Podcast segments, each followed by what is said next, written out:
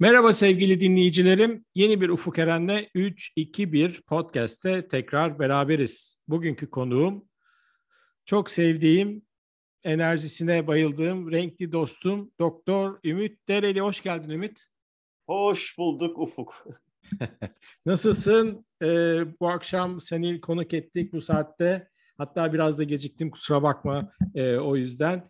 E, umarım iyisindir.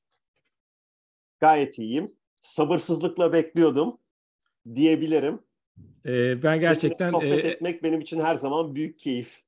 Süper. Benim herhalde en böyle relax, e, rahat yapacağım podcastlerden biri olacak. Çünkü yani seni çok yakın bir arkadaş olarak gördüğüm için e, sorularımı da o bir şekilde sormaya başlıyorum. Şimdi biz genelde Ümit konuklarım nerede doğdu, nasıl bir ortamda doğdu, anne baba buradan başlıyoruz. Ümit Dereli ne zaman, nasıl bir ortamda doğdu? Güzel soru. Güzel başlayayım bakalım. Çocukluğumda herhalde ilkokulda falan ve ortaokulda en zor yanıt verdiğim soru nerelisin sorusuydu. Hani çünkü herkes işte nerelisin dediği zaman herkes bir yeri söyler. Ee, ben çünkü hani ilk başta nerelisin sorusunun yanıtının doğduğun yerle ilişkili olması gerektiğini düşünürdüm hep. Ben Paris doğumluyum. Fransa'nın başkenti Paris. Paris'te doğmamın ilginç bir e, arka planı var. Benim annem babam ikisi de işte, üniversitede öğretim üyesi olarak çalışan kişiler. Hmm. 1962'de Mayıs ayında hatta daha yeni e, doğum günümü kutladım. Biliyorsun zaten bir doğum günü kutlamalarımızda aramızda mesajlaşıyoruz. 14 Mayıs'taydı. E, 14 Mayıs 1962 Paris'te doğuyorum. Şöyle benim annem de babam da ikisi de e, o zamanlar e, yeni kurulmuş bir üniversite. Erzurum'da Atatürk Üniversitesi'nde. Orada tanışıyorlar. Annem zaten Erzurumlu yani ailesi Erzurumlu. Annesi, babası. E, babası e, okumayı çok değerli bulan, işte yedi çocuğu olan, yedi çocuğun beşi kız. Annem ikinci en büyük e, o çocuklardan. Ve annem işte üniversitede Dil Tarih Coğrafya Fakültesinin Fransızca bölümünü kazanıyor ve Ankara'ya geliyor. E, bitirdikten sonra da Fransızca öğretmeni olarak Erzurum'a gidiyor. Erzurum'da Erzurum Lisesi'nde Fransızca öğretmenliği yapmaya başlıyor. Babam Türkiye'nin tam diğer tarafından Denizli'den. Onun da babası e, o zamanlar hani e, babamın 1932 doğumlu olduğunu düşünecek olursak yani babası işte Cumhuriyet'in ilk e, devlet memurlarından muhtemelen zaten o zaman hani okuma yazma bilen kişi sayısı o kadar azdı ki hani onlar hemen bir şekilde bir devlet memurluğu görevi alıyorlardı. Babaannem hiç okuma yazma bilmezdi. Öyle söyleyeyim. Ee, babam da e, işte ilkokulu bitiriyor. Sonra bir şekilde bir parasız yatılı sınavı kazanıyor. Bu güzel bir şey. Yani o zaman düşün işte böyle bir parasız yatılı okuma imkanı olduğu için aslında Denizli Lisesi'ne gidiyor. Orada okuyor. Daha sonra yine böyle bir bursla o zaman ki ismiyle Yüksek Muallim Mektebi denilen yani Yüksek Öğretmen Okulu oradan bir bursla o da e, İstanbul Üniversitesi'nde Fransız Dili Edebiyatı okuyor. Hmm. O da mezun olduktan sonra Kayseri'ye Fransızca öğretmeni olarak gidiyor. Kayseri Lisesi'ne. Hmm. Babamın üniversitedeki arkadaşlarından işte bazıları tam o yıllar sanıyorum 1959-60 olsa gerek. Yani o yıllar e, Erzurum'a gitmişler ve Erzurum'da bir üniversitenin kurulduğu bilgisini babama veriyorlar. Hani burada birçok kadro var gel sen de diye. Babam da onun üzerine Erzurum'a gidiyor ve Erzurum'a gittiği zaman bir şekilde o arkadaş ortamında annemle tanışıyor. Fakat hmm. annemle tanıştıkları zaman annem zaten bir hafta sonra Paris'e gitmek üzere. Hmm. O zaman çünkü üniversitedeki kişileri yurt dışına gönderiyorlar eğitim için ve daha ileri eğitim için. E, fakat o görüşme sonrasında o zaman da Paris'e gitmek Erzurum'dan şöyle bir süreç. İşte trenle İstanbul'a geliyorsun, İstanbul'dan uçakla Paris'e gidiyorsun. E, babam annemi yolcu etmek üzere işte tren istasyonuna gidiyor. E, ondan sonra bir sene mektuplaşıyorlar. Sonra babam da Fransa'ya gidiyor. Sonra orada evleniyorlar. Sonra ben hmm. orada doğuyorum. Ben doğduktan sonra da e, Annem zaten beni alıyor, Türkiye'ye geliyor. Arkasından da babam geliyor. Böyle bir başlangıç öyküm var e, hayata. E, Ümit, bilmiyordum ben senin Paris'in olduğunu. Annen neden gidiyor Paris'e? Annemi de üniversite gönderiyor. Çünkü o zaman annem de üniversiteye geçmiş artık. Fransız dili edebiyatında o Erzurum'da Edebiyat Fakültesi'nin Fransız Dili Edebiyatı bölümünde. Ve onların hepsini işte daha ileri bir eğitim için e, gönderiyorlar yurt dışına. O zaman hani Türkiye'den böyle bir yurt dışına yetişmiş insanları gönderme e, şeyi var, akımı var. Onlar da dönüp gelip daha sonra üniversitede hizmet ediyorlar zaten. Okey. Nerede evleniyorlar? Fransa'da evleniyorlar, konsoloslukta.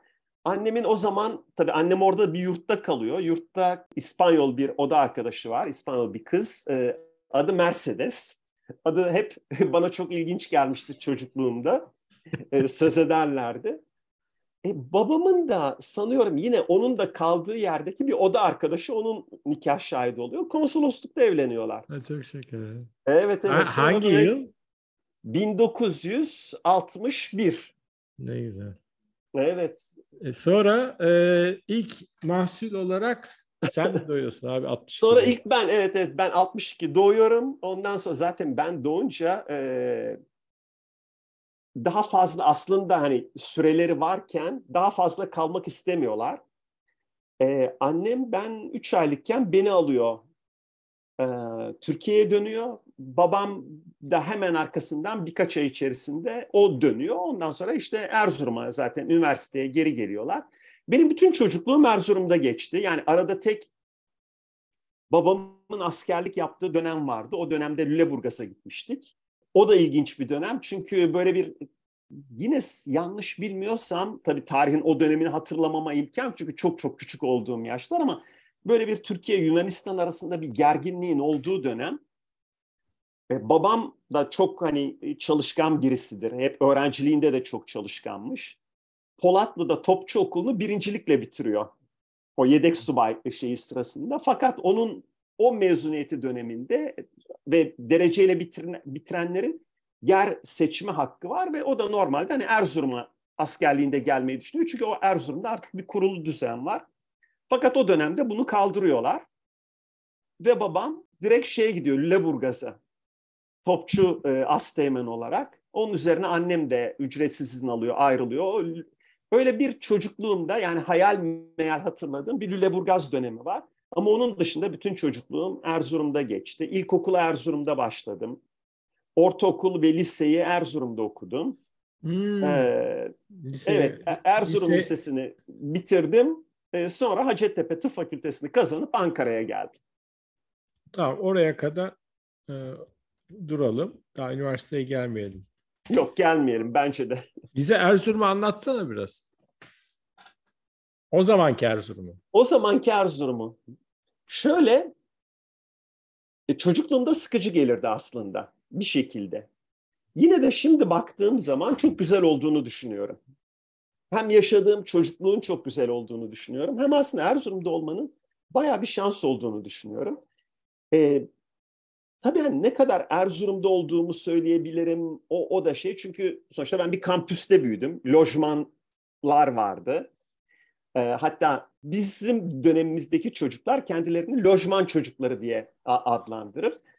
E, herhalde Erzurum'un ekonomisinde iki tane çok önemli büyük kitle vardı. Bir tanesi üniversite. Üniversitede çok sayıda e, hani işte, işte akademisyen, öğretim üyeleri, öğretim görevlileri yaşıyorlar ve onların oluşturduğu bir ekonomi var. Diğeri de e, 9. kolordu. Yani hani o tarafa gittiğin zaman zaten görürsün böyle e, neredeyse Sivas'tan sonra her tarafta sürekli bir askeri birlikler vardır. İşte Erzincan'da 3. Ordu var. Erzurum'da 9. Kolordu var. Erzurum'un hemen bir ilçesi Dumlu'da işte mekanize tümen var falan. Böyle her taraf askerdir. Tabii onun da getirdiği bir e, bir ekonomi var. Aslında ekonominin herhalde iki tane büyük önemli e, tetikleyicisinden birisiydi üniversite. E, asker çocukları da lojmanlarda yaşardı. Onların da kendi lojmanları ve kendi sistemleri vardı öyle diyeceğim. Hani ordu pazarları falan. Biz de üniversitenin lojmanlarında yaşardık ama şimdi baktığım zaman aslında çok e, güzel bir çocukluk olduğunu düşünüyorum. E, çok kontrollü bir ortamdı. Yani kontrollü bir ortam derken şöyle güvenli bir ortamdı. Dışarıda çok zaman geçirirdik ama herkes gibi sokakta oynamak zorunda değildik. Çünkü yani lojmanlardan çıktığın zaman büyük bir alan. Ee, Erzurum'un kışları hele o zamanlar şimdiki gibi değil ciddi sertti. Tabii şimdi artık o da kaç yaşında yani 90'lı yaşlarında ve e, şey ama çok iyi bir ilkokul öğretmeniydi. Ben onun öğrencisi değildim. Hatta onun ilkokulunda da değildim. Ben başka bir ilkokuldaydım. Ama böyle bütün hani dediğim gibi annemler de çok kardeş zaten. Ee, biz böyle çok sevilen yeğenlerdik. Bizimle çok ilgilenirlerdi. Bizim de çok hoşumuza giderdi. Hem ben hem kız kardeşim. Ee, ben böyle biraz proje çocuk gibiydim. İlk böyle çok üzerinde çalışılan. Ben ilkokula gitmeden e, o işte ilkokulu öğretmeni olan teyzem, dayım onlar bana okuma yazmayı öğrettiler, sayıları öğrettiler, toplamayı falan öğrettiler. Ben dolayısıyla ilkokula bir başladım. Ben her şeyi biliyordum. E, fakat da bildiğim için son ilkokulda bir ilgimi yitirdim. Yani okuldaki öğretmenimin de böyle biraz kafası karıştı. Bu arada çok çok iyi. Yani Allah böyle gani gani rahmet eylesin. Cahide Güneş isminde o kadar iyi bir ilkokul öğretmenimiz vardı ki yani bütün yetiştirdiği kişiler o öğretmenin hep böyle çok efsane insanlardır. Onu da burada böyle gerçekten rahmetle anmış olayım. Çok hepimize çok emek vermiş bir kişidir. Ama ilkokulda şeyi fark etmiştim. Yani benim gibi bu arada birkaç öğrenci vardı. Yani böyle onlar zaten geldiklerinde hani bir öndeler yani oku, okumayla falan. Ee, ama derslere ilgimi kaybettim. Sonra sanıyorum öğretmenim annemle babamla konuştu ve annem babam e, en azından kardeşimin okula başlarken okuma yazma bilerek başlamaması için çaba gösterdiler. o ilgisini yitirmesin diye. O onun sonucu olarak benden bir yaş küçük bir kız kardeşim var. O benden daha disiplinli bir öğrenci oldu. Ama okulda başarılıydım. İlkokulda çok başarılıydım. Meraklıydım. Herhalde onu söyleyebilirim Ufuk. O çünkü benim hayatımın daha sonraki dönemini de şekillendiren bir şey. Ben çok meraklıydım. Mesela şöyle bir şey. E, hiç unutmuyorum. Çocukluğumda ansiklopedi okurdum ben. Hmm. Ve babam falan da şaşırardı. Oğlum ansiklopedi okunmaz. Ansiklopedi hani bir şeyi araştırırken açarsın bakarsın. Okumak için değil diye şey yaparlardı ama ben böyle ansiklopedi evde bir hayat ansiklopedisi vardı o zaman. Muhtemelen benim yaşıtım herkesin evine o, o hayat ansiklopedisi girmiştir. Onu açarım, oradaki resimlere bakarım. Böyle o beni başka dünyalara götürür. Ne güzel. Çok kitap okurdum. Gerçekten çok kitap okurdum. Ee, ilk okuduğum kitaplar herhalde ilkokulun başlarında Jules Verne'dir. Yani Jules hmm. Verne'in okumadığım bir tek e, romanı var mı bilmiyorum. O onlar da beni böyle e, çocukluğumda başka yerlere götürürdü. Tabii ilkokulun sonlarında o daha yeni yeni başlıyor. Bu işte daha sonra isimleri Anadolu Lisesi olarak değiştirildi. O zamanlar kolej. O Marif Koleji denilen kolejler. O kolej sınavlarına falan böyle bir hazırlanmak gerekiyor. Ama ben o kadar çok kitap okuyorum ki kitap okuduğum için çalışmıyorum yani ders çalışmıyorum. Ve şöyle söyleyeyim bana kitap okumak yasaklandı. Yani ben kitap okuması evde yasaklanan bir çocuğum. Hatta babamlar şöyle yaptılar. Benim okuduğum bütün kitapları aldılar kendi odalarında bir dolaba koydular ve kilitlediler. Bizim evde çok kitap vardı bu arada. Her zaman çok kitap vardı. Babamların kitapları vardı. Onlar Fransızca, onları okuyamıyorum. Fransızca ve İngilizce kitaplar, onları okuyamıyorum. Türkçe kitaplar da kilitli. Neyse sonra ben kolej sınavını kazanamadım bu arada net. Kolej sınavını kazanamadım. Paşa paşa Erzurum Lisesi'ne gittim. Ee, Erzurum Lisesi'ne gittim fakat babam e, hani benim dil öğrenmem konusunda çok e, şeydi. Yani iki konuda hani babamın üstündeki çok en, en büyük emeği o iki konudadır. Bir tanesi yabancı dil öğrenmem ve kendisi aslında hani Fransızca şey olmasına rağmen bana İngilizce öğretti kendisi öğretti. Oturdu ve bana İngilizceyi babam öğretti. Onu onu çok açıklıkla söylemem gerekir. Ve sonra bana İngilizce kitap okumayı tabii serbest bıraktılar. Ben öyle olunca çok iyi. öyle bir coşkuyla şey oldum ki Ee, ve sonra tabii Erzurum'da İngilizce kitap bulmak çok kolay değildi. Şeyi anımsarım. Ee, babamla birlikte bir Ankara'ya geldik. Ankara'da o zaman bu Sakarya Caddesi var. Sakarya Caddesi'nde de Tarhan Kitabevi diye bir kitabevi var. Ve orada böyle o zamanlar İngilizce kitaplar satılıyor. O kitap evine girdik ve ben İngilizce kitaplara böyle bir saldırdım. Onu da almak istiyorum, onu da. Yani o mesela yine anılarımda böyle bir yerdedir. Yani onu hiç unutmam. Yani o babam böyle şaşırmıştı yani benim e, kitaba saldırmamı. E, sonra tabii o benim İngilizcemi herhalde çok hızlı geliştirdi. Hem çok okudum, çok okudukça daha çok gelişti. O okuduğumu kendim de kullanmaya çalıştım. Kısaca böyle. Daha da yeni gördüm. Onun Aynen, için biliyorum. gayet de iyi. E, biliyorsun. Süper. Kız kardeşin? E, kız kardeşim de benim gibi. O da bir genel cerrah. Yani ben bu arada dediğim gibi hani ona geleceğiz gerçi ama ona geleceğiz. Daha lise, okudum. Liseyi... O da tıp fakültesinde okudu. E, o da İstanbul'da. E, o benim gibi değil. O genel cerrahi yapıyor, uyguluyor. Hmm. E, evet, Tabii genel cerrah olarak çalışıyor. Bilmiyordum. Evet Ümit, şimdi abi üniversiteye gelelim. E, lise bitti. Üniversite sınavında Hacettepe tıp. Demek ki yani Hacettepe tıp girmek kolay değil. Hakikaten iyi bir e, öğrenciymişim diyelim. Ve niye Hacettepe tıp? Neden? Evet, neden? Aslında dürüst söylemek gerekirse, yani dürüst olmak gerekirse güzel oldu Ufuk bu sohbet. Bence bak ne güzel yani açık açık da konuşuyoruz her şeyi. E, şöyle, Hacettepe Tıp gerçekten benim ilk tercihim miydi bilmiyorum. Yani ve lise çağındaki bir kişinin kendisinin aslında o meslek tercihini yapmasının çok kolay olduğunu da düşünmüyorum. Ama babam benim doktor olmamı çok istiyordu. Ben doktor olmayı onun benim doktor olmamı istediği kadar çok istemiyordum açıkçası. Hatta yani benim diyorum ben çok meraklı bir öğrenciydim.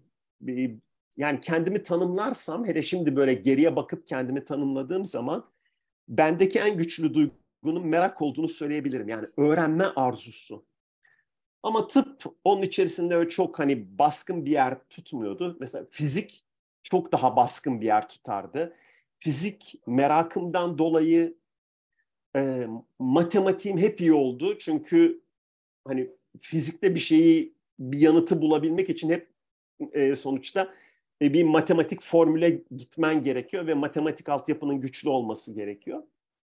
Ve ben aslında tıbba girdiğim zaman biraz yani tıp seçimini yaptığım zaman biraz üzüldüm de yani. Çünkü çok o sevdiğim bilim disiplinlerinden uzaklaşacaktım. Ama babam benimle çok dürüstçe bir konuşma yaptı. Bak oğlum dedi ben dedi işte üniversitede hani Fransız dili edebiyatı okudum dedi.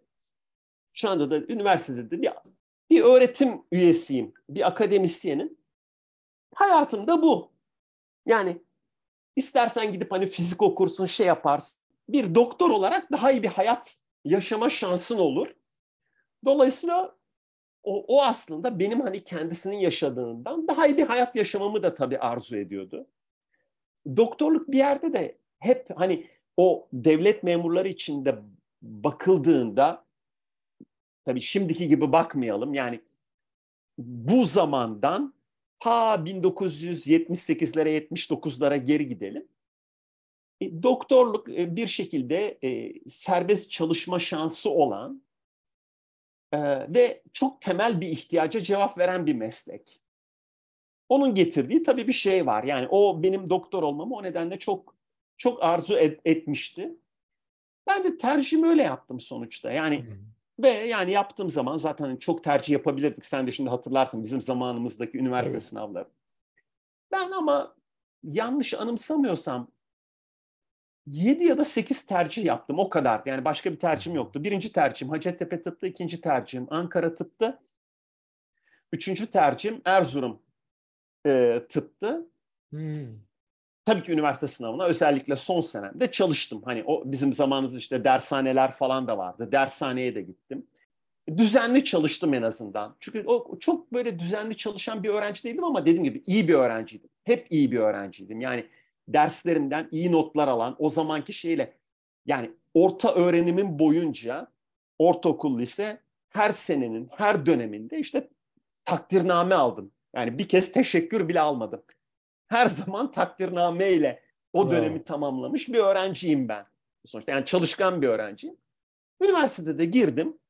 Ee, yani Hacettepe Tıp Fakültesine gir, giren kişiler zaten benim senemde hepimiz ilk 400'ün içindeydik. Yani 150 öğrenci alıyordu Hacettepe. Yani oraya girebilmek için yani başka yerleri de tercih edenler olabilir ama yani tabii, en yüksek tabii. puanla girilen yer ilk 400 öğrencinin içindeydim. Kazandım yani Hacettepe tıbbı. Ee, çok... Ve Ankara'ya yerleştin. Ve Ankara'ya yerleştim. Nasıl, hayatın nasıl değişti? Ank e, Erzurum Lojman'daki kitaplarla olan e, ilişkinden sonra bir anda daha büyük bir şehir ve bir üniversite. Neler oldu? Bir kere ilk senesi zor. Onu söyleyeyim. Yani e, ilk senesi e, Türkiye'de işte 12 Eylül öncesi 79 benim ilk üniversiteye girdiğim sene. E, üniversitelerin yani hakikaten böyle çok şiddet olaylarıyla e, etkilendiği bir dönem. Onun içerisinde böyle liseden gelmiş ve hani hakikaten yani tek amacı da okumak, öğrenmek e, olan bir kişi için çok zor bir dönem. Çünkü herkes senin bir şekilde bir tarafta olmanı istiyor. Yani böyle ortada kalmak zor ve yani Hacettepe'de okuyan benim gibi birçok kişi muhtemelen benim gibi hissetmiştir. Zor bir dönemdi. E, şimdi hiç kimse o yani ancak bizler o dönemi e, yaşayanlar anımsıyoruz ama çok çok çok zor bir dönemdi e, o dönem. Ama şeyi söyleyeyim ben, üniversite benim için e, bir taraftan çok zordu. Çünkü tek başıma kalıyorum, e, ailemden uzaktayım, ilk kez tek başıma kalıyorum. Böyle bir güvensizlik hissediyorum sokaklarda, üniversitede. Yani o, o duygularım var. Zor bir şey ya. Yani o yaştaki çocuk, o yani hakikaten daha çocuksun aslında. Yani e, genç falan diyoruz ama çocuksun. Yani çok değişik bir dönem. Bununla birlikte şeyi e, özellikle söylemek isterim. Tabii derslerim çok yine iyiydi. Yani böyle hani notlarım belki çok iyi değildi çünkü Hacettepe artık geldiğin yer Türkiye'nin en iyilerinin geldiği yer. Artık evet. onlarla yarışıyorsun, onlarla aynı sınıflardasın. Beklenti çok daha yüksek. Şansım şuydu. Hacettepe'de çok ama çok iyi öğretim üyeleri vardı. Çok iyi bir akademik kadro vardı. Ve gerçekten birinci sınıftan başlayarak mesela o zaman ÖSYM başkanıydı aynı zamanda rahmetli Altan Günalp. Onun derslerini hiç unutmam. Yani o derslerin hepsi bende bir sürü hani bir sürü şey öğrenmenin heyecanı ve onunla birlikte kafanda bir sürü yeni sorular uçuşuyor. E, Hacettepe e, insanı yani o dönemdeki Hacettepe'den söz ediyorum. Hani şimdi için konuşmam çok zor e, ama hala eminim aynı ruh devam ediyordur. E, insanı çok hani araştırmaya yönlendirir, sorgulamaya yönlendirir, doğruyu bulmaya yönlendirir. Hiçbir şeyi peşinen kabul etmeye yönlendirir. Benimle çok uyuştu diyebilirim. O heyecanımı çok güzel götürdü. Bu söyleşimizi dinleyenler de şöyle düşünsünler. Daha genç kuşaklar. Yani o zaman elimde bir Sobota'nın anatomi atlası var. bir Guyton'un fizyoloji kitabı var. Bir de ders notları var. Yani şimdiki gibi bilgisayar yok, işte YouTube'dan videolarla izlemek gibi bir şans yok. Bunlarla yani ben kafamda üç boyutlu o işte nöral ağların falan şeylerini düşünüyorum. Yani böyle başım dönüyor. Bir ara şey dediğimi hiç e, hiç unutmam. Ya dedim, ya üniversiteyi kazanmak gerçekten hiçbir şeymiş. Yani ben bu çalışmayla 10 tane falan üniversite kazanırım. Ve ben yani nöroendokrinden böyle zar zor C alarak geçtim. Yani o kadar ama o kadar e, gerçekten e, çalışmıştım yani. Öyle ama Hacettepe çok çok beklentinin yüksek olduğu yani öğrenciden performans beklentisinin çok yüksek olduğu bir bir okuldur. Ee, çok şükür yani ben hiç hani e, sene kaybetmeden, dönem kaybetmeden E, bitirdim ama yani nasıl bitirdim gerçekten bir de bana sor. E, bir de tabii birlikte ders çalıştığım arkadaşlarıma böyle hiç unutmam. Evde ders çalışırız, birlikte ders çalışırız. Başımız döner. Yani o, o öyle bir ders çalışırsın yani Hacettepe'de. Peki sonra e, ihtisas yaptın? Sonra şöyle e, Hacettepe'yi bitirdim. Mecbur hizmete gittim. Mecbur hizmette şanslıydım. Gerçi artık ailemden kimse yoktu orada ama bildiğim bir yere Erzurum'a geri gittim ben mecbur hizmette. Hı. Evet, evet. Kura'da e, e, şey yani ve kurayı çekmemi de hiç unutmam. Yani attım elimi, çektim, e, açtım. Erzurum. 17 ay e, mecbur hizmet yaptım. Ben mecbur hizmetimi yaparken o zaman bir uygulama değişikliği oldu. Çünkü aslında e, yani bu mecburi hizmetin ilk çıktığı dönemde uygulama şu şekildeydi. Mezun oluyorsun, mecbur hizmete gidiyorsun. iki seneyi tamamlıyorsun. İki senenin ikinci senesinde ihtisas sınavına giriyorsun. Kazandığın zaman da gelip e, ihtisasını yapıyorsun. İhtisastan sonra da tekrar iki sene bir e, mecburi hizmetim var. Ama benim birinci senemde bu kural değişti ve şöyle bir şey oldu. Dediler ki e, mecbur hizmet iki yıla indi toplamda dört seneden yani iki sene önce iki sene sonrayken iki sene mez e, tıp fakültesi sonrası iki sene ihtisas sonrasıyken toplamda iki seneye indi ve dediler ki ihtisas kazanırsan ihtisasa başlayabilirsin e, mecbur hizmetin kalanını bittikten sonra yapacaksın. Şimdi bunun çok enteresan bir etkisi var onu anlatayım. İzin verirsen. İlk mecbur hizmet çıktığı zaman çünkü aslında şöyle bir sistem var. Yani tıp fakültesinden mezun olanlar bu ihtisas sınavlarına giriyorlar. Kazananlar ihtisasa başlıyor. E, tabii ki hani her tıp fakültesi mezunu ihtisasa başlatamıyorsun. Diğerleri de pratisyen hekim olarak hekimliklerini yürütüyorlar. Tabii ilk mecbur hizmet çıktığında o senenin mezunlarının hepsi mecbur hizmete gittiği için o sene mezunlarından ihtisasa girecek hiç kimse yok ortalıkta. Hmm. Şöyle bir şey oldu. O zaman hani böyle bir sürü pratisyen hekim geldiler ve ihtisas sınavlarına girdiler ve kazandılar ve asistanlığa başladılar. Belki onlar hani öyle bir şansları olmayacaktı. İkinci sene aynı şekilde e, geldiler. E, çünkü artık ikinci senenin boşluğu var girdiler. Üçüncü sene itibarıyla o ilk mezun olan e, ve mecbur hizmete ilk giden dönemler dönmeye başladı. Ve tekrardan hani böyle bir şey e, o yarışmacı grup ihtisas e, asistanlıklarda e, ön plana çıkmaya başladı. E, ve kendi normal rayına girdi belki. O iki senelik e, ara boşlukta da bir sürü Türkiye'deki hani pratisyen hekim Birden a dediler çok güzel bir ihtisas fırsatı var. Onlar da o dönemi değerlendirdi. Şimdi bizim dönemimizde de bir anda şu oldu. Yani biz ihtisasız mecbur hizmete gitmiştik. Birinci yılın sonunda bu açıklanınca bizden önce iki senesini tamamlayanlar, Hı-hı. biz ve o sene mezun olanlar ah. üç dönem aynı anda sınava girdik. Böyle bir anda yani kadro belli ama o kadroya başvuran insan sayısı üç katına falan çıkmış durumda. Ee, şey bir dönemdi tabii yani e, dediğim gibi bir şekilde dezavantajlı bir dönem aslında başladığın zaman. E, ama ben e, orada işte şey kazandım. Bir İstanbul'da e, genel cerrahi ihtisasını kazandım. E, şimdi bu Cerrahpaşa'nın alt tarafında Samatya'da yer alan İstanbul Eğitim Araştırma Hastanesi'nde. O zaman e, Sosyal Sigortalar Kurumu'nun, şimdi zaten Sosyal Sigortalar Kurumumuz yok, Sosyal Güvenlik Kurumumuz var. O zamanlar bir Sosyal Sigortalar Kurumu vardı ve o kurumun kendi hastaneleri vardı. İstanbul'da da üç tane eğitim araştırma hastanesi vardı. Birisi Ok Meydanı, birisi Samatya, bu Samatya'daki İstanbul Eğitim Araştırma diye geçerdi. Biri de Göztepe. Ben o e, İstanbul Eğitim Araştırma Hastanesi'nde sonra genel cerrahi ihtisasına başladım. E, o da ayrı bir dönem. Şimdi şöyle bir tekrar geriye sarıyorum bu anlattıklarını.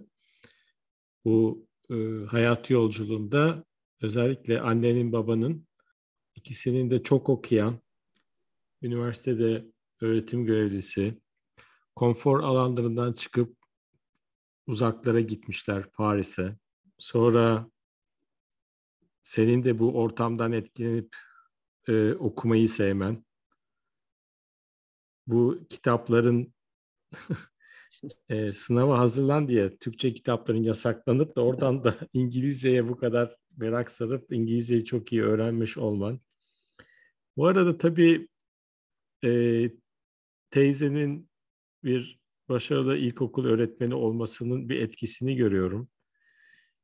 E, Cahide Güneş ilkokul öğretmenin ki birçok e, yaptığım podcast'te e, bu ilkokul öğretmenleri kimse de adını unutmuyor. E, bugün sen de direkt Cahide Güneş dedin. Bunun sende yarattığı pozitif etki. Meraklı olman, tabii bu kitap okumakta da merak. Jules Verne o zamanlar bizim dönemimizdeki. Hala bilmiyorum okunuyor mu bilmiyorum. O zamanlar Umarım okunuyordur. Okuyor. Umarım. Evet. Ben kendi e, çevremdeki hani bütün anne babalara şey yapıyorum yani çocuklarınız okusun diyorum ya. Çok güzeldir Jules Verne. Aynen. Ve e, aslında oradan sonra da sen, sen peki e, şeyi sorayım sana. Mezun olduktan sonra cerrahiden tıp doktorluğu yaptın mı? Yaptım. Ha, Yap. ben orayı bilmiyorum çünkü ben seni e, ta işte Johnson Johnson yani sektörün, medikal sektörü, ilaç sektörü ve şu anki pozisyonunu biliyorum. O, o dönemi bir anlatsana orayı bilmiyorum ben. E şöyle aslında tam tıp fakültesi e, bu yani ihtisasımı bitirmeme yakın aslında o son 6 aylık dönemde böyle bir epey e, yurt dışında hani bilgimi, deneyimimi artırma e, konusunda bir şeyim oldu, çabam oldu. Ve istiyorum yani gitmek. E, Türkiye dışına çıkmak, Türkiye dışındaki şeyi görmek istiyorum. Bir de şimdiki kadar kolay değil. Yani tekrardan e, onu da şey yapayım. Yani 1991 ben ihtisası bitirdiğim zaman yani 91'de o kadar kolay değildi Türkiye'den e, başka bir ülkeye gitmek. E, ben herhalde ilk yurt dışına çıktığım zamanlarda yani ihtisasımın yaptığım yıllardır yani. Ve ben o zaman dünyada birçok yere yazdım hani gitmek için. İlginç bir şekilde Hong Kong Üniversitesi'nden bana bir kabul geldi. evet yani birçok ülkeye böyle hani özgeçmiş gönderiyorum falan işte referanslarım, hocalarımdan referans alıyorum falan gönderiyorum. Hong Kong Üniversitesi'nden bir kabul geldi. Ben de peki dedim. Yani o zaman da böyle işte zar zor yani hani asistan maaş işte biriktirdiğim biraz param var. İstanbul'dan Hong Kong'a gitmek yani iş gerçekten böyle Gulf Air'le İstanbul, Bahreyn, Bahreyn, Hong Kong şeklinde. Ee, bana da birisi Hong Kong'da bir Türk iş adamının bilgisini vermişti. Hani oraya gittiğin zaman sana yardımcı olur diye. İlginç bir şeydi. Ee, o da çok e, kulakları çınlasın diyeyim. Levent Şeker isminde ama Şeker gibi bir insandı gerçekten. Çünkü gittim böyle havaalanında ilk telefon adamı aradım. Ben geldim işte adam da böyle bir şaşırdı falan. Neyse geldi beni havaalanından aldı. Kullanmadığı bir banka hesabı ve kartı varmış. İşte paramı çevirdik, onun o hesabına koyduk. Bana kartını verdi. Hani bununla çek falan diye böyle daha yani kendi oraya orada kalacak yer ayarlamak falan. Neyse yani onların hepsi bir şey. Çok ilginç bir yerde Hong Kong ama hayatımda önemlidir. Onu düşün için anlatayım. İlk gün gittim ben. Yani o gün vardım Hong Kong'a. Ertesi gün sabah işte normal kalktım. Hastaneye gittim.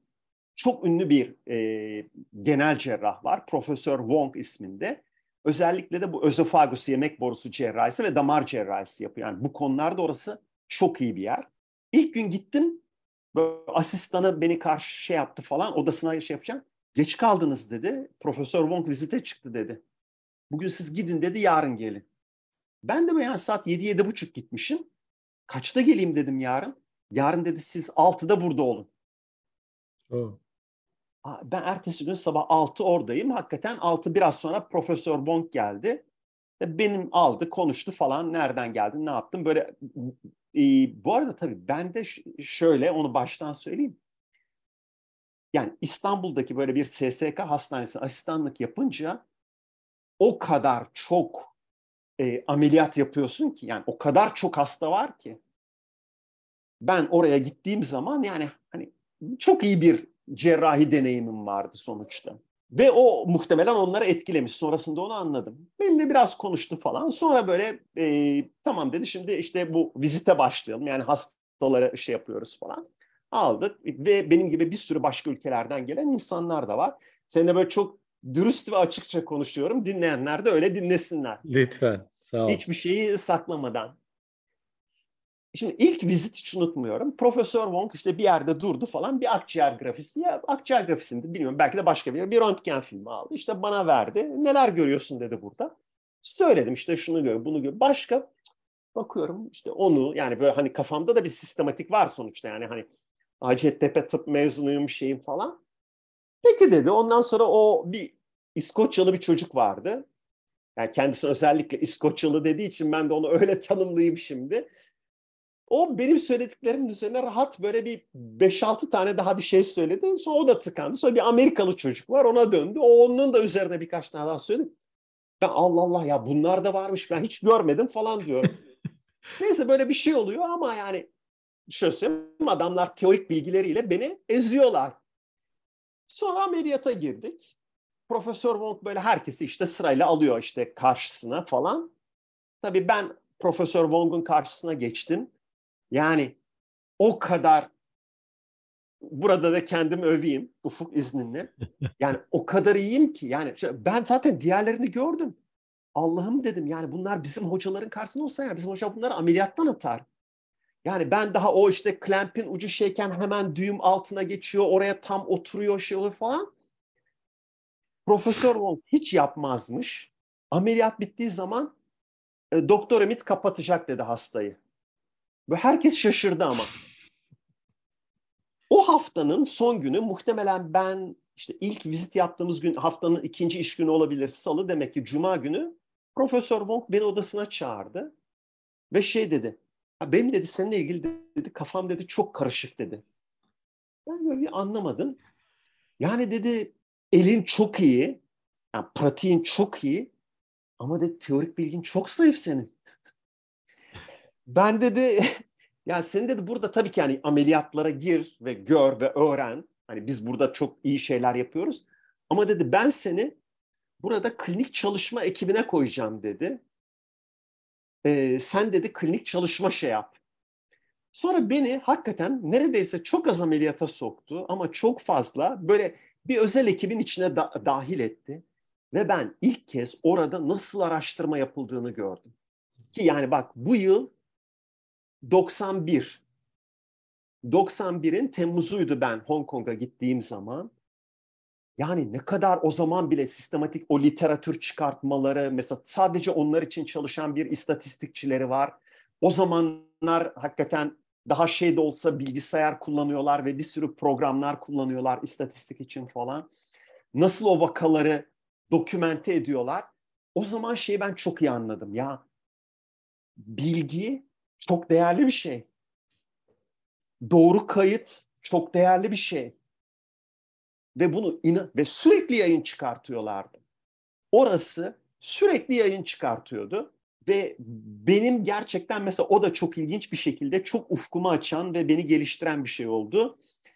Üç ay sonra falan da Profesör Wong dedi ki yani burada kalabilirsin ama dedi burada kalırsan hani en az iki sene daha işte şöyle bir tempoda çalışacaksın o kadar orası da böyle beklentinin yüksek olduğu e, iş beklentisinin yüksek olduğu bir yerdi ki ve yani yaşamak zordu Hong Kong'da onu söyleyeyim. Yani çok çalışkanlar. Evet. Bana çok fazlaydı. Çok çalışkanlar, çok disiplinliler. Yok evet. dedim ben Türkiye'ye döneyim dedim. Türkiye'ye dönüşümü hiç unutmam. Yani hani şu uçaktan inince yeri öpmek diye bir şey. Yani o, o ruh halinde Türkiye'ye gelmiştim herhalde. Oh dedim yani bir nefes aldım falan yok yok dedim yani o, sonra o kadar. Türkiye'de ne yaptın?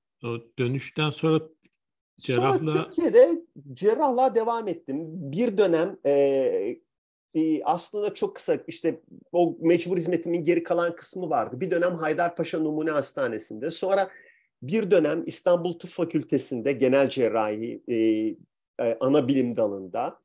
O da çok çok hayatımın çok değerli bir dönemidir. Şimdi çok sevdiğim e, arkadaşlarım bir sürü yerdeler. Koç Üniversitesi'nin Tıp Fakültesi Dekanı e, Şükrü Dilege Ha, ve Şükrü. E, Şükrü ile aynı devreyiz yani. E, çok çok güzel anılarımız var. O doktorluk yapmaktan herhalde hayatta yani Türkiye'de doktorluk yapmaktan en keyif aldığım dönem. Çok değerli insanlarla birlikte çalıştım. Ee, özellikle e, Göksel Kalaycı Hoca'yı böyle çok çok rahmetle anıyorum. Oh, yani onun, onun hayatımda çok özel bir yeri vardır. Oradaki herkesin çok özel yeri var. Onları da çok böyle şeyle anıyorum. E, hep minnetle anıyorum. Sonra Bakırköy Devlet Hastanesi'ne gittim. E, Bakırköy Devlet Hastanesi'nden sonra aslında tam orası işte ilginç bir şekilde bir böyle e, hayatımda açılım oldu. E, bir arkadaşımın vasıtasıyla ilk endüstriye Eczacıbaşı Baxter'da geçtim ve başladım. Aa, hangi yıl? E, 1994 Ekim. E, Eczacıbaşı Baxter'la bir joint venture yapmış. E, joint venture'ın genel müdürü e, Sedat Bey, Sedat Birol. O da çok değer verdiğim bir insan. Hayatımda çok yeri olan bir insan. Hmm. Çok özel birisi. Peki bu yani çok ciddi bir karar. Yani cerrahlık bir de yani. Cerrahlıktan evet. endüstriye neydi seni motive eden? Herhalde diğer taraftaki demotivasyon daha önemliydi. Yani o zaman oradaki demotivasyon e, faktörlerini bu tarafın, anlat. Evet, oradaki demotivasyon faktörü şuydu. Yani ben e, dediğim gibi mesela Çapa'da çok mutluydum. Ama kadrom e, üniversitede değildi. Yani YÖK kadrosunda değildim. Sağlık Bakanlığı kadrosundaydım ve sonra sağlık bir şekilde o zaman bir e, hani şey dediler yani kadrosu e, Sağlık Bakanlığı'nda olup üniversitede geçici görevle görev yapan bütün hani e, hekimler Sağlık Bakanlığı kadro yerlerine dönecek. Ben onun üzerine e, Sağlık Bakanlığı şeyine döndüm ve Bakırköy Devlet Hastanesi'ne gittim. Ama Bakırköy Devlet Hastanesi çok benim hayalini kurduğum doktorluğu e, yapacağım yer değildi. Değildi yani. O, onu bir gün o kadar net fark ettim ki mutsuzdum. Bir şey yapmak istiyordum ama artık e, hani yaşamı o, o, o yoldan sonra da döndürmek çok zor. Yani çünkü o kadar bir alanda uzmanlaşmışsın ki yani ne, ne yapabilirsin? Başka hangi işi yapabilirsin? O, o dönem içerisinde sanıyorum bütün o e, mutsuzluğum o dönemimde birden karşıma böyle bir şey gelince çok düşünmedim. Ki e, kolay bir şey değildir yine de. Çok düşünmedim. Evet dedim ya. Ben bu kararı veriyorum. Baya büyük bir bilinmez karar. E, ama e, şeye geçiyorum dedim. E, endüstriye e, geçiyorum dedim. E, Peki soru. Sor. 94'te geçmişin. Neredeyse 20, 29 yıl. 30 aynen neredeyse. O, tam 29 yıl. Pişman mısın? Çok mutluyum. Çok doğru bir karar vermişim. Hayatımda sanıyorum verdiğim en doğru kararlardan birisiymiş. Ee, şimdi doktor olsaydım hani nerede olurdum, ne yapardım bir ona bakıyorum. Bir bu yolculuğun bana açtığı kapılara bakıyorum. Ee, bana iki şey bahsetsene. Çok, çok doğru, iyi ki, çok iyi doğru bir karar altını vermiş. dolduracağın iki şey, iki faktör söyle bana. İyi ki geçtim çünkü. İyi ki geçtim çünkü kendimi çok daha iyi ifade edebileceğim e, ve kendi potansiyelimi çok daha iyi gerçekleştirebileceğim bir yolculuk yaptım.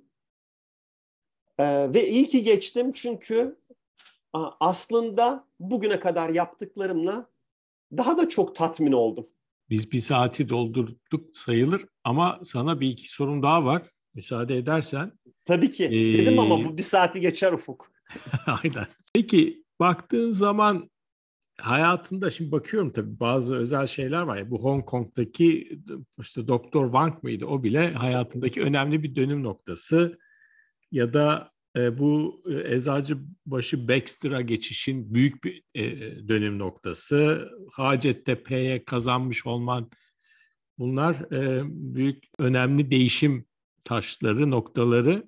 Şu da var dediğim bir şey var mı benim bu saydıklarım dışında? Hayatımda bak bununla tanıştım hayatımı değiştirdi veya şöyle bir olay oldu ondan dolayı bütün e, yolculuğumun yönü değişti.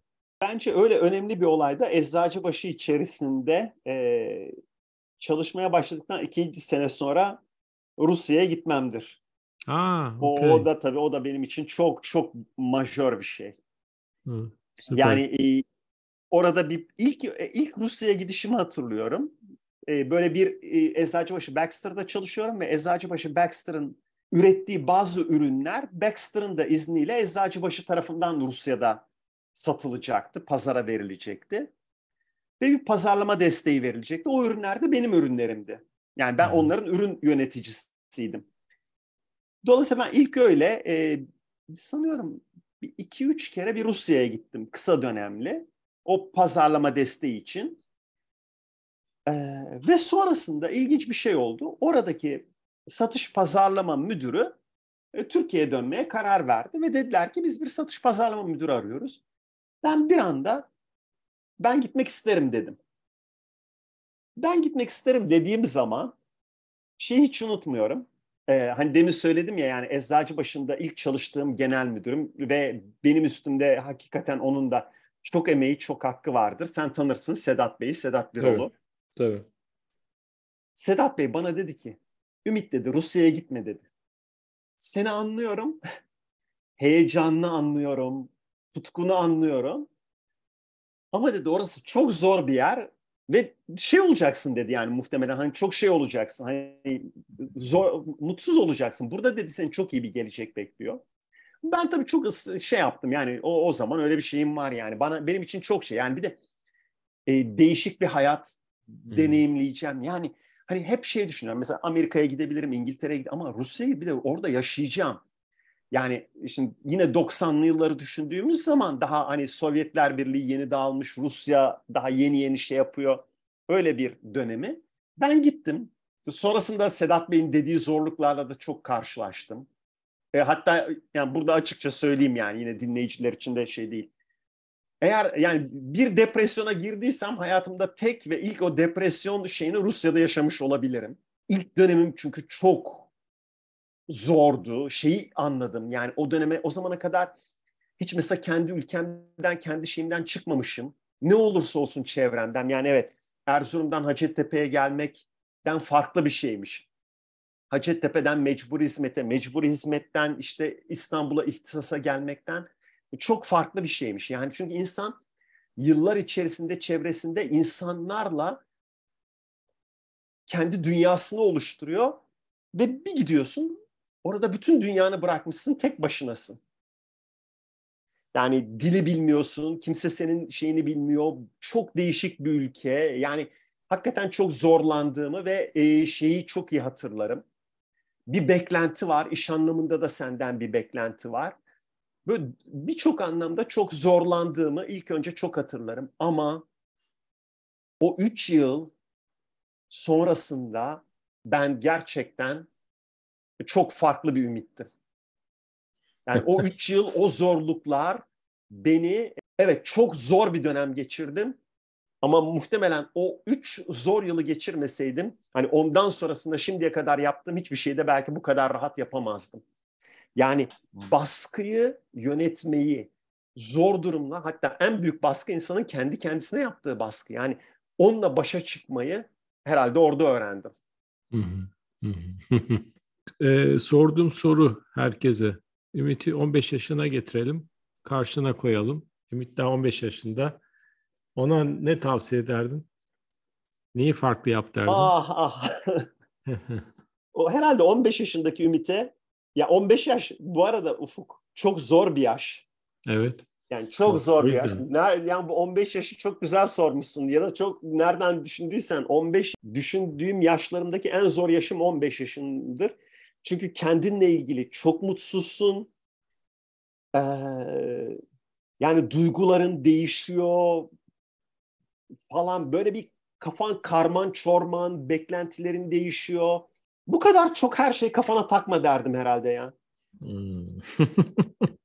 Gerçekten onu derdim. Yani ya bu şu içinde bulunduğun yaş güzel ve ne olur sadece güzelliklerine odaklan.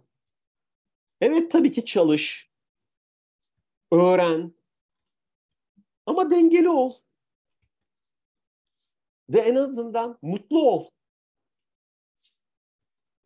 Süper, süper. Bırak ya çok da çok da bu kadar şey yapma derdim kendime. Çünkü o zamanlar kendi kendimle çok uğraşırdım.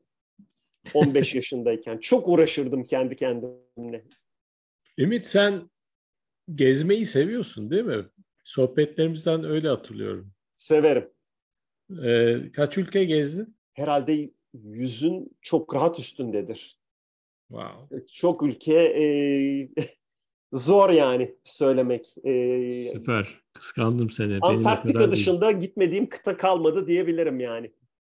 Harikasın. O kesin yani Antarktika dışında gitmediğim bir kıta yok. Gençlere genel bir tavsiyen olacak mı? Bu kadar dünyayı gezen, bu kadar farklı iş, meslek, şehir, kültür gören biri olarak gençlere ne, de, ne söylemek istersin? İki tane şeyi önemli buluyorum. Ee, özellikle de şimdiki gençleri e, le konuştukça e, ilginç bir şekilde çağımızda herkesin bir e, başarı odaklılığı var ve ben bunu birkaç yerde daha söyledim. Yani böyle hep hayatta başarıyı konuşuyor insanlar. Ha, ben de bu arada başarıyı konuşuyordum.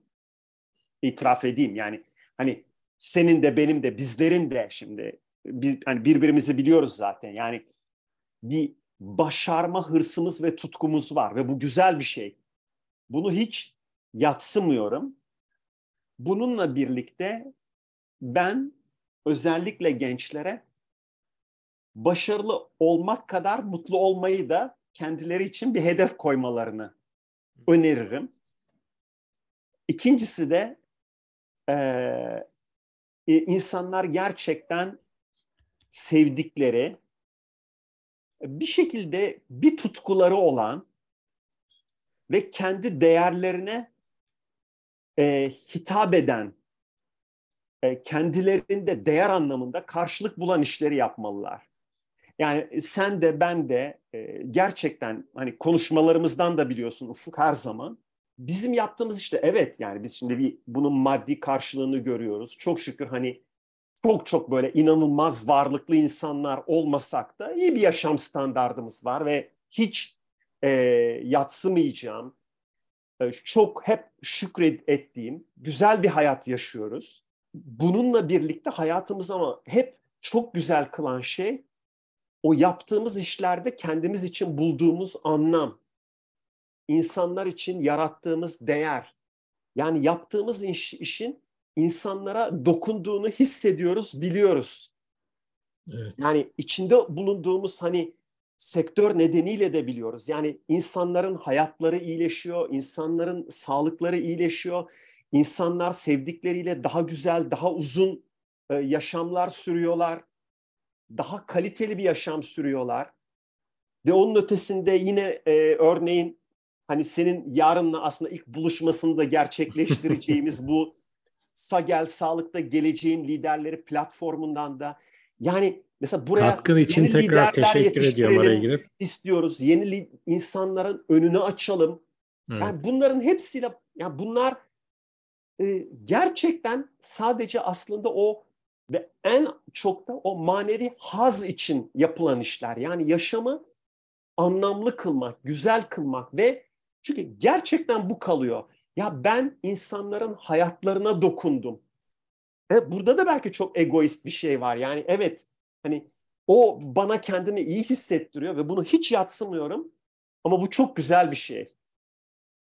Ee, Harika. Ee, dolayısıyla bence buna baksınlar.